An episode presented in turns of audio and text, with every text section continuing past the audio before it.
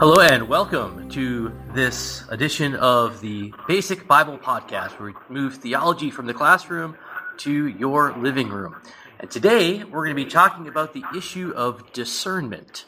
And joining us today is uh, Chris Arnzen of the Iron Sharpens Iron radio broadcast. Chris, welcome to our podcast. Hey, it's great to be here. Thank you for the invitation. Well, I am really excited about uh, talking with you. Again, I'm, I'm a big fan of the Iron Sharpens Iron uh, radio show, and so uh, I'm going to kind of turn the tables on you right here, interviewing you. And uh, just as you do, I'm going to ask you to start off with just uh, give us a, a, short testimony how the Lord draw you uh, drew you to Himself. Well, I was born and raised in a Roman Catholic home. My mom was Roman Catholic in my younger years, my father was Episcopalian, but they both decided to raise their children in Roman Catholicism. Uh, I was a very religious young boy. I was uh, an altar boy. Went to a parochial Catholic school for eight years, and uh, about the time I was I would say 15, uh, one of my brothers, Bob, uh, became a born again believer and began very aggressively evangelizing me.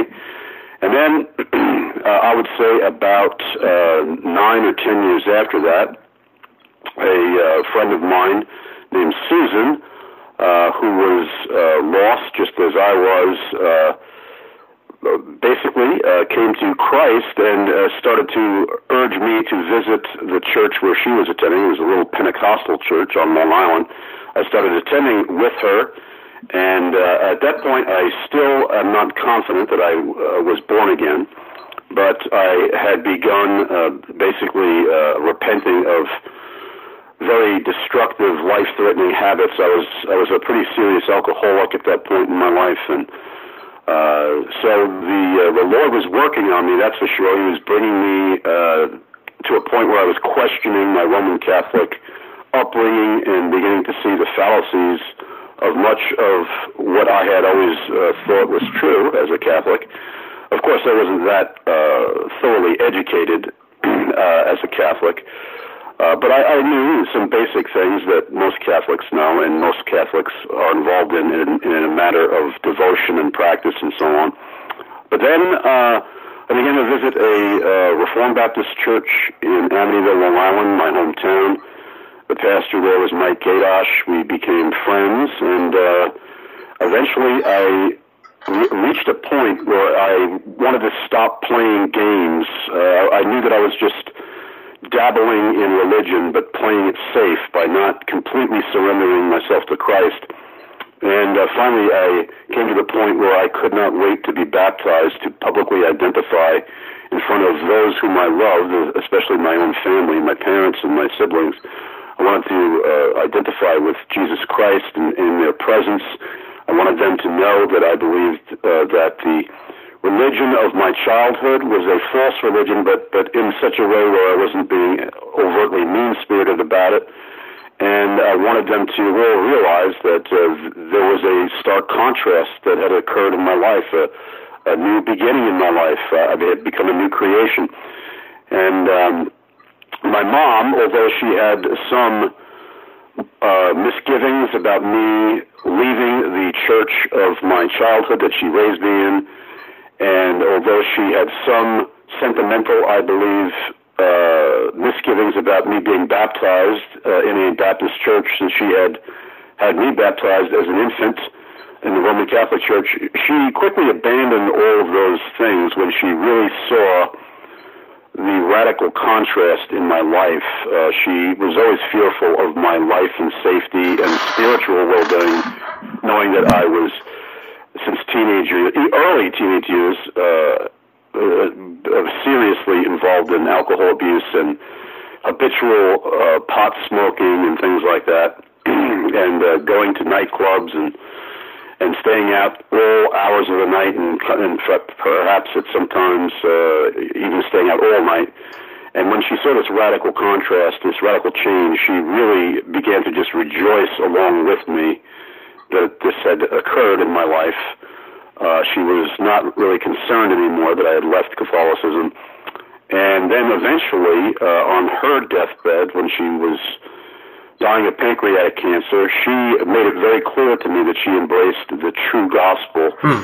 of the scriptures. She was trusting solely in the finished work of Christ on Calvary for her salvation, and she had uh, she had ceased praying to Mary and the saints and their idols. Uh, and uh, it was a remarkable trans- transformation that was not coerced uh, by me or anyone else in her. Uh, it was something that just very calmly and sweetly poured out of her during the last six weeks of her life, and it was such a joy and a a, reassurance for me to know that uh, when she was departing the earth, that she would indeed be with Christ for eternity, uh, knowing that she was trusting solely upon Him. Praise the Lord. Well, let's let's talk about the issue of discernment. And uh, it, I, I can't think of something I want to talk about more right now because it does concern me that, that so many within uh, good, godly, conservative, even reformed churches seem to lack this idea of separating right from wrong or false doctrine from, from good doctrine. So, uh, Brother Chris, define for us what do we mean by discernment? Well, uh, I think that you actually just explained it to a, a, good degree. Uh, but uh, discernment uh, is typically when you are looking at a, a multitude of different options on any kind of a category in life, and on the surface, they may seem very similar. They may might even seem identical or have tertiary uh, levels of importance, but then the one who is more discerning, because he's more educated by the scriptures, when we were speaking of spiritual things, uh, the differences that may seem very subtle or perhaps even non-existent mm.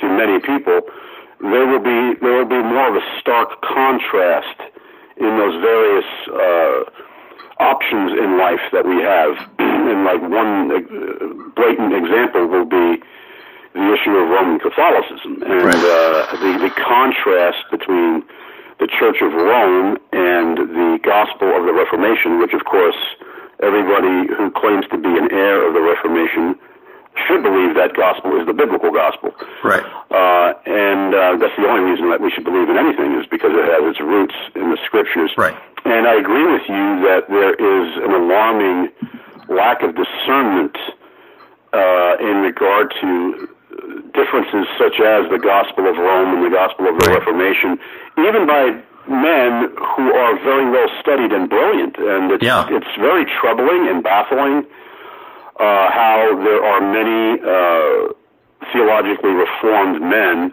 who welcome Roman Catholics as their brothers and sisters in Christ, even if they are faithful to the gospel as declared at the Council of Trent, which anathematizes yeah. or, or declares a curse upon anyone who believes in the gospel of the Reformation. And which has and never been invoked.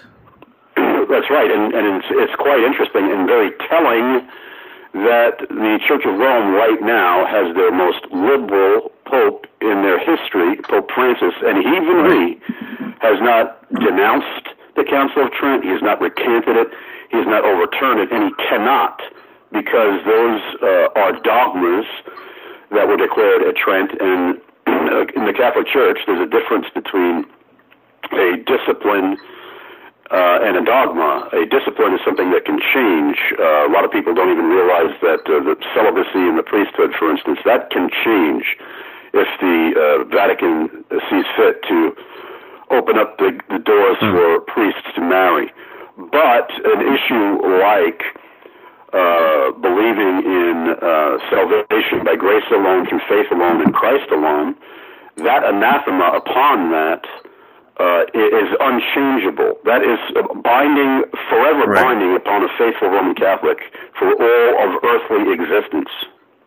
But are you being too tough? Because you know, I look at Pope Francis, on TV, and he's just a really nice guy, and he loves the poor, and he's even considerate toward homosexuals. I mean, if I'm sitting just uh, viewing all that, he just seems like a nice guy. Why are you so rough on him? But in reality, as you said here, this is the gospel. This is a life and death issue that we're talking about, whether he's a nice guy or not.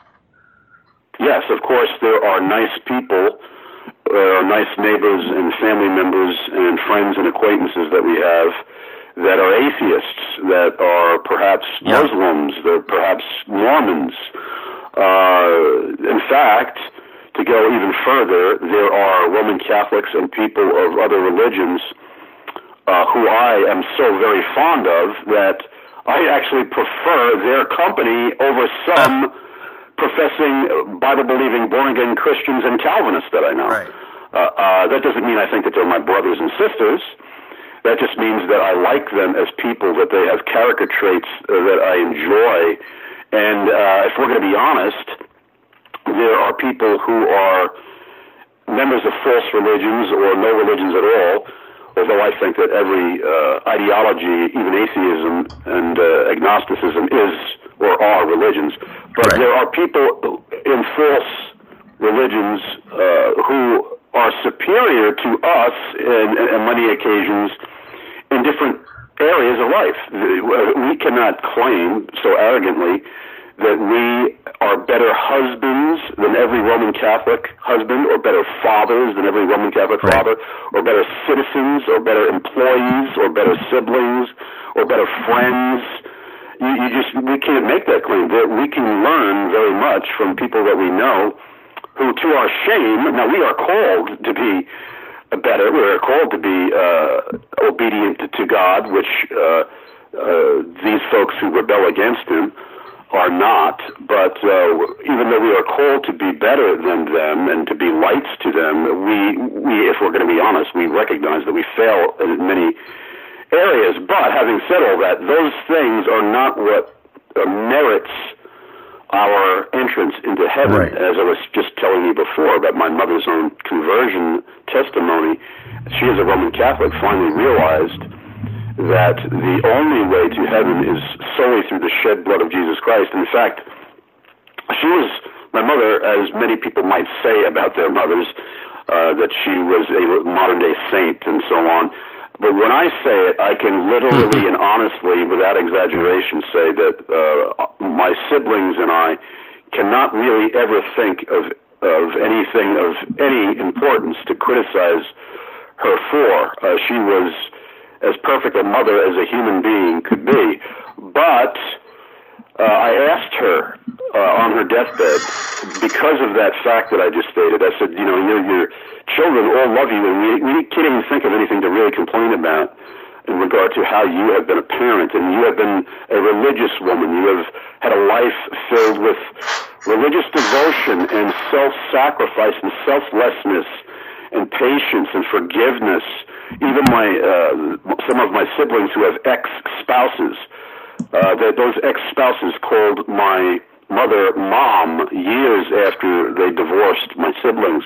Uh, she she was just a, a really a beautiful woman. I asked her if any of those things were going to help uh, her getting into heaven after she left this earth, and she said no. And I said why? And she said, uh, and keep in mind that this is not a woman that I viewed as a student of the scriptures.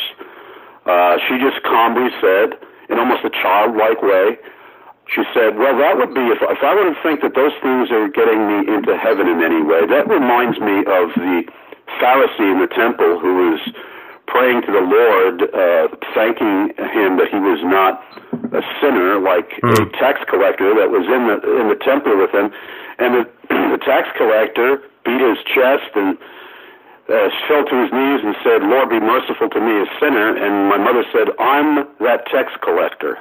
And I almost fell off my chair when my Roman Catholic mother, who had been deeply devoted to prayer to Mary and St. Jude, and, and many of the superstitions accompanying Roman Catholicism for most of her 70 years on this planet, how this all just, all that, all those trappings vanished from her life. And uh, so that's, uh, what uh, our only hope is. It's, it's the finished right. work of Christ. And for us to think we could add anything to it is a mockery and uh, a, a very serious heresy. And that really gets to the heart of what we're talking about when it comes to discernment, because we have to be biblical in our thoughts and our understanding, not just basing things on emotion or mere surface level appearances. We have to be grounded and rooted in Scripture in order to actually make proper judgments, not just based on our senses our own faculties, but surely on the Word of God. And so I want to kind of translate uh, transition into our, our, next section about scriptures. Uh, when we talk about discernment, what are some scriptures that, that come to your mind? Well, the, immediately when I have conversations with uh, either Catholics or Protestants who are ecumenists, and they uh, will be troubled by my view uh, that our Roman Catholic friends and family members and loved ones are not our brothers in Christ. Yeah. Uh, they will think that I am being harsh, uh, or that people who agree with me are being harsh and unloving. And I always uh, immediately go to the book of Galatians hmm. because uh, they are really either consciously or unconsciously, I'm assuming unconsciously, they are asking that we be nicer and kinder and more loving than the Apostle Paul. Right. Because the Apostle Paul did not view the Judaizers as brothers and sisters in Christ, even though the Judaizers, from what we know in Scripture, and in particular in the book of Galatians, uh, from what we know, the, the Judaizers did not disagree with the Apostle Paul and the disciples of Jesus Christ on anything except that they insisted that Gentiles be circumcised in order to receive eternal life and to be considered children of God and so on. And uh, if the Apostle Paul viewed that one thing as so horrific that he declared an anathema on those individuals, the Judaizers, uh, then how am I supposed to be uh, more kind and more gentle and more nice right. in regard to these differences? And in reality, uh, I think that you are being very loving and kind uh, when you point out to people that they are violating uh, the gospel when they are believing in something that is going to send them to hell, you're not you're not doing them any favors by uh, sugarcoating the difference, right? By uh, making them uh, by deceiving them into believing that they are indeed safe and they are headed to heaven and that they are your brothers and sisters uh, that would be the, the most unlo- unloving thing and selfish thing that you right. could do. If you're more concerned about your own friendship with them, or you're concerned, more concerned about hurting their feelings, or if you're more concerned about losing something, if if you are honest with them, whether it's their respect or their friendship, or perhaps it's a financial issue with, a, with an employer or whatever it might be, your status in the community, if you're more concerned about any of those things than you are the never dying souls of men, then you right. really are not being loving and you're not really thinking no. about the most important things in life. And even Galatians 1, it's interesting as Paul says, here's the gospel. And even if an, an angel from heaven came and told you something different, you go with the word of God. Go with the scriptures here and even some sort of supernatural event that seems to contradict it, then you've got to stick here. This is what's right. There's a clear delineation between right and wrong, and not everyone who carries a Bible is telling you what's right. That's right. And, um, one of the things that uh, uh, I often will bring up, uh, one text that I think is a very key text to those who uh, are fellow believers in total depravity, that uh, that we, in our sinful flesh, prior to our regeneration, have the ability to somehow summon up a faith that that, that is pleasing to God, that He accepts, and then in their minds gives us a gift of rebirth because of the faith that we have presented to them I, I point them to, and this, is, of course, could be anywhere from uh, a Wesleyan Arminian to a Roman Catholic. Uh, and, and of course, those two groups would uh, teach something that is nowhere found in scriptures called prevenient grace, right? Where the only reason that a person who has original sin can believe is because of this so-called prevenient grace. But I don't know how, if God is giving this to every single person, why is it that so many yeah. are not uh, coming to Christ? But I, I go to Romans 8 8. Uh, so then, that they uh, who are in the flesh cannot please God, and of course, uh, if we are in the flesh, if we are not regenerate, how can we please God with a faith that is allegedly going to save us? Mm. Uh, I think that that is a, a uh, an area that uh, really separates uh, the the truth from falsehood in regard to the condition of man and the hopeless state of man. And uh, I, ra- I rarely have ever heard anything coming close to an adequate uh, response from right. those who disagree with our understanding of total depravity. Yeah. And, you know, we're, we're talking about pure discernment, and we're going to kind of segue into our next segment about dangers to avoid. Uh, I, I, think of 1 John 4 1, it talks about don't listen, don't trust every spirit, but test the spirits whether to, to see what they are from God. And so, first, we, we don't want to just simply assume that somebody, this and, and Chris, maybe maybe you have the same experience, but um, I've most of the churches I've been in are either conservative or reformed, and it amazes me how many times I could walk into uh, a church member's uh, house and see on the coffee table a book by Joel Osteen or Joyce Meyer, and I, I just think, have, have you have you not been listening to what we've been talking about here? Um, what's been said from the pulpit, or at least what's in your Bible? Uh, so how do we? Uh, I, I, think we can avoid um, falling into these traps by simply first paying attention to what Scripture has to say. But I think there's another danger we haven't hit on yet, and that's where I think some people take this too far. And you have these discern, quote unquote, discernment ministries. They're usually some website somewhere or a podcast uh, that just want to pick apart everybody and everything. Uh, how do you? Uh, how do you get rid of these guys? How, how do you address these people? Well, I uh, I try to uh, bring them back to the reality that the teachings of the doctrines of the sovereign grace of God, the, the teachings of Reformed theology, or nicknamed Calvinism, which of course we who adhere to them believe they are the teachings of the Bible. Right. Uh, if indeed, of course, these discernment ministries are uh, professedly reformed, I remind them uh, when I have had confrontations with them that the teachings that we have embraced and cherish are not in any way intended to lift up and exalt ourselves and puff us up with pride. They are there to uh, do uh, what is diametrically opposed to that. They are to bring us down into the dust to a state of hopelessness and helplessness, knowing that we must rely solely upon God for everything. And we we should, in remembering that, remember from where we came before we believed in these things.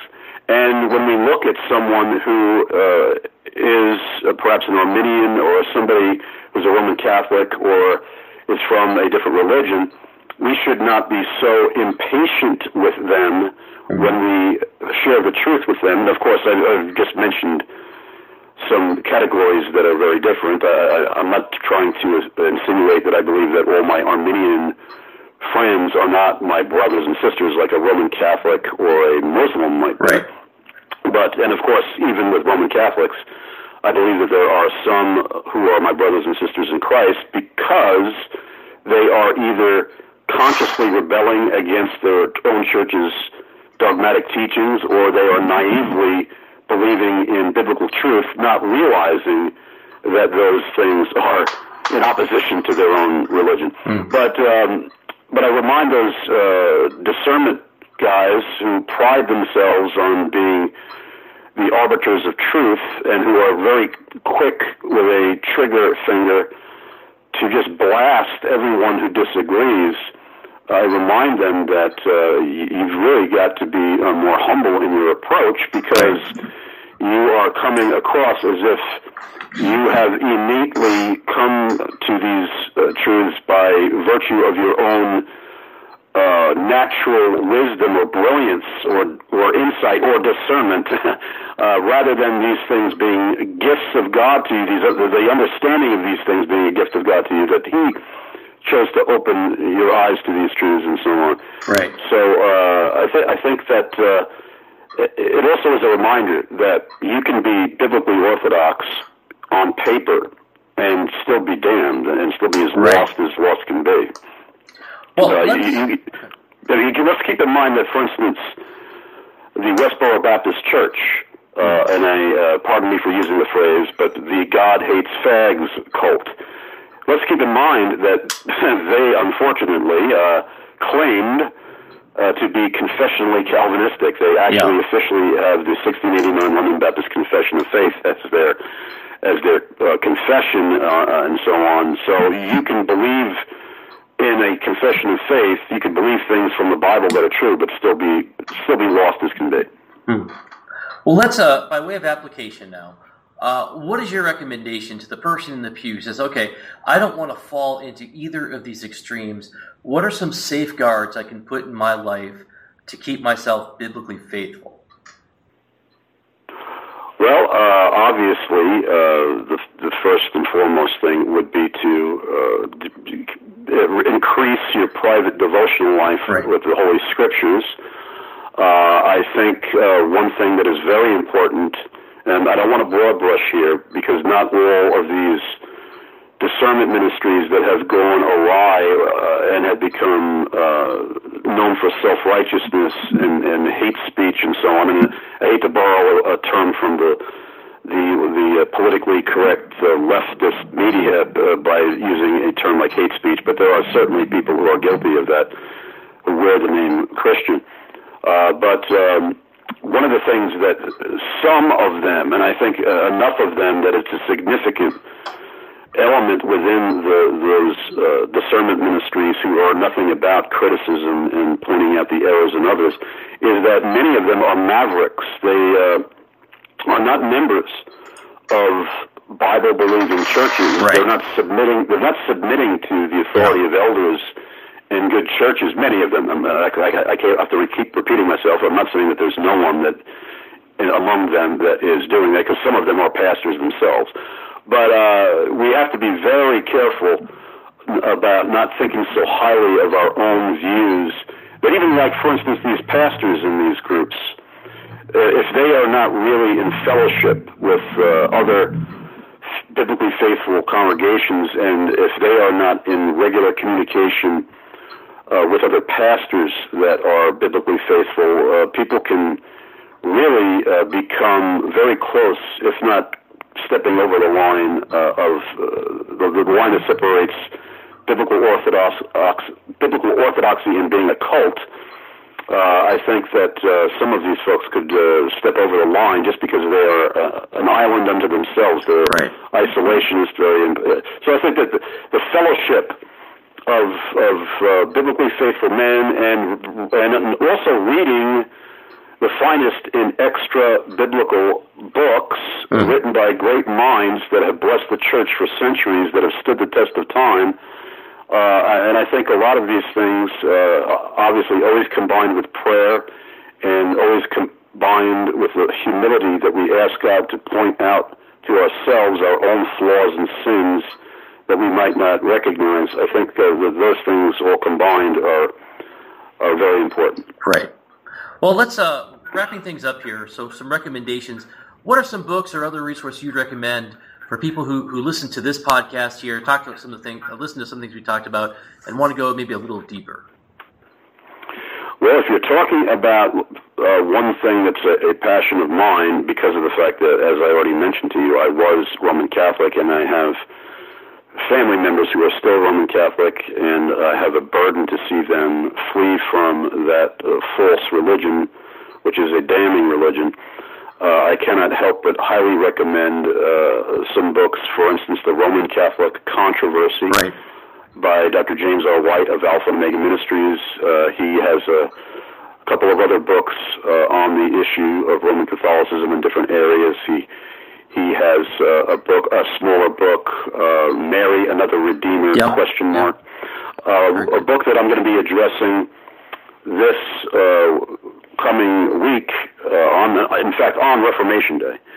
Uh, by William Webster, who's also a dear friend of mine. Uh, he has written a masterful book that everyone needs to have, both evangelical and Roman Catholic. It's called The Church of Rome at the Bar of History, and it uh, really goes into the origins of many of the false and heretical and damning teachings of the Roman Catholic Church that is, that are claimed by Roman Catholic apologists to have existed since the days of Christ, and this book clearly refutes that as unhistorical and even nonsensical at times. And uh, the Gospel of the Reformation, also by William Webster, uh, really great book, a smaller book. And uh, one more that I immediately can think of, going back to my friend Dr. James R. White of Alpha Omega Ministries, is The God Who Justifies Yes. uh, because the, the gospel uh, it hinges on an accurate understanding of justification, and uh, it is a really a life and death matter. It's not Right. counting how many angels can dance on the head of a pin. This is you're talking about separating darkness from light and uh, eternal life from damnation, and it's it's these are very important, vital issues, and I, those are the books that immediately jump into mind right now, especially since it's Reformation uh, month, and it'll be Reformation Day soon, and um, it's Reformation Sunday tomorrow. At least is at the time that we're having this right. this uh, discussion. And uh, I want to add, just in general, the book "The Discipline of Spiritual Discernment" by Tim Challies is a good uh, overall broad topic uh, dis- uh, discernment uh, book.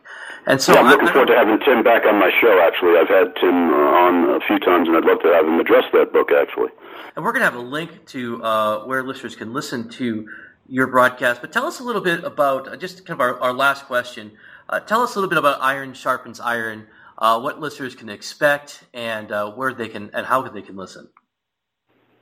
uh, what they, they can expect is uh, a different guest every day. Well, obviously, on some occasions, very rare occasions, you'll hear the same guest two days in a row. Like I just had my friend uh, Pastor Jeff Waddington, uh, who is now on the faculty at Westminster Theological Seminary, but he is the uh, pastor of the Knox Orthodox Presbyterian Church in Lansdowne, Pennsylvania. He was just on two days in a row because he happened to be in town for my pastor's luncheon and uh, decided to stay in town. But most of the time, you will hear a different guest every day. You will hear a very broad scope of subjects addressed, uh, which uh, in some ways makes my program different than a lot of reformed radio programs and podcasts because this is where my stupidity is actually a, a blessing to my program. When you have a guy like James White and many other guys who are brilliant, they're Greek scholars, uh, you, you'll be listening to their programs, and it's like sitting in on a, on a seminary class and so on. And uh, that's great to have programs like the Dividing Line and other programs where the, the host himself is so brilliant he r- rarely needs to have guests on. And James does occasionally have guests on, but for the vast majority of the time he doesn't. And you'll find that with a lot of the podcasts. Me, on the other hand, I know that I'm only smart enough really to ask good questions, not necessarily answer them. So my my program is guest driven, and you will hear a very broad and wide uh, spectrum of subjects and guests. Predominantly, my guests are from theologically reformed background, whether Reformed Baptist or Presbyterian, but not exclusively. Uh, if, uh, if an Arminian brother has written a book or a sister that is uh, a really excellent work uh, addressing a certain issue, I can even think of one issue that immediately jumps into my head. Uh, a, a book that was written uh, exposing the Nation of Islam, something that hardly anyone has really written on in depth from an outsider's point of view. Uh, the, the author of that book uh, is an Arminian, and so I have had him on on several occasions. Uh, so, but you will hear. I think that the, one of the things that I keep hearing from people who love the show is that one of the things they enjoy most is the diversity, and they also enjoy the conversational style. It's it's not a wooden and stiff show. It's not doesn't sound like it's been rehearsed. Uh, perhaps sometimes I make a fool of myself more than I want to admit, but but it's it's like a, it's like a uh, you're sitting at a coffee table with some uh, theologian or pastor, and you're just enjoying having a an in-depth conversation with them. That's the way I like to look at it. And also, the listeners can join in uh, on the program by emailing questions to the guests during the live show. And very often, when I'm interviewing authors, especially, I give away free books uh, mm. to those who listen, uh, and I give away free New American Standard Bibles always to first-time questioners, people who, for the very first time, uh, email a question. They automatically get a, a, a new New American Standard Bible. So that's basically what you can uh, expect. And there's also some humor involved at times. Uh, it's it's a very relaxed atmosphere. But I, I hopefully am not using too much humor where serious issues are being right. treated with frivolity or anything like that. Well, one of the things I appreciate about your program is it's it's long enough to actually get into an in-depth conversation. Like this podcast, we're, we're done in 30 minutes, but you actually have the time to actually explore and get into issues. Yes, I uh, enjoy that myself. I'm, I'm very glad that I am able to conduct a two-hour program every day, and uh, in fact, even when I do a two-hour interview with a guest, very often the time flies by so quickly, especially right. since we do have commercials in my program. It is not a uh, a commercial-free broadcast. The uh, advertising revenue that comes in through uh, the the commercials is helping to keep Iron Iron Radio on the air. But uh, if the the topic is controversial enough, or deep enough, or fascinating enough, the the two hours fly by like a bullet, and mm. both my guest and myself are very often stunned that we've run out of time.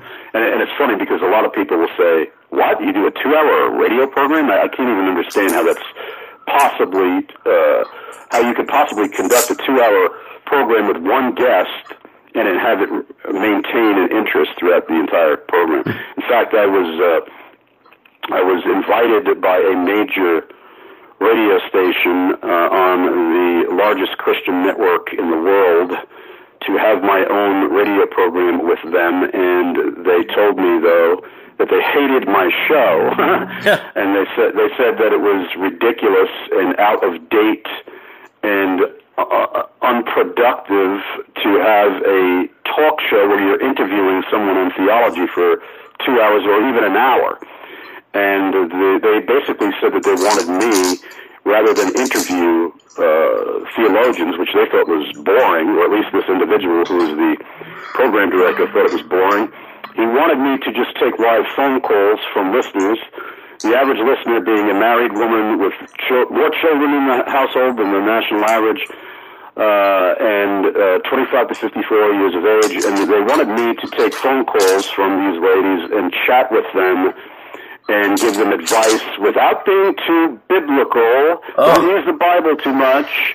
Uh, and I said, so wait a minute, are you, uh, you want me to do a one-man version of The View? Is that what you, and so I declined their offer, and, uh, and I said, I, and I told them with quite, uh, a great amount of honesty, uh, I said to them, not only do I hate that idea, I would be horrible at it, and you would know it in five minutes. And I told them uh, at this time my late wife was still with us, and um, I told them that if my wife heard that I was giving women advice about anything, you'd be able to hear her laughing all the way from Long Island to New Jersey. I mean, uh, so uh, that is uh, basically uh, the format that I think works very well in spite of what people who are so-called experts might have to say. Mm. The only complaint I have about your show is I haven't gotten a free book yet, but we'll we'll try to fix that eventually. But I, I listen to the podcast version, so well. Christian, thanks so much for joining us here on uh, the Basic Bible Podcast. Hey, it's been a pleasure. I really appreciate being invited. All right, I want to thank all of you for listening and join us back next time. Don't forget to check out our website at www.basicbiblepodcast.org. You'll find the resource section where you can find a link to the books we just mentioned. Also find the links to Iron Sharpens Iron Radio, and you can uh, listen more to Chris there. So have a great rest of your week and see you next time.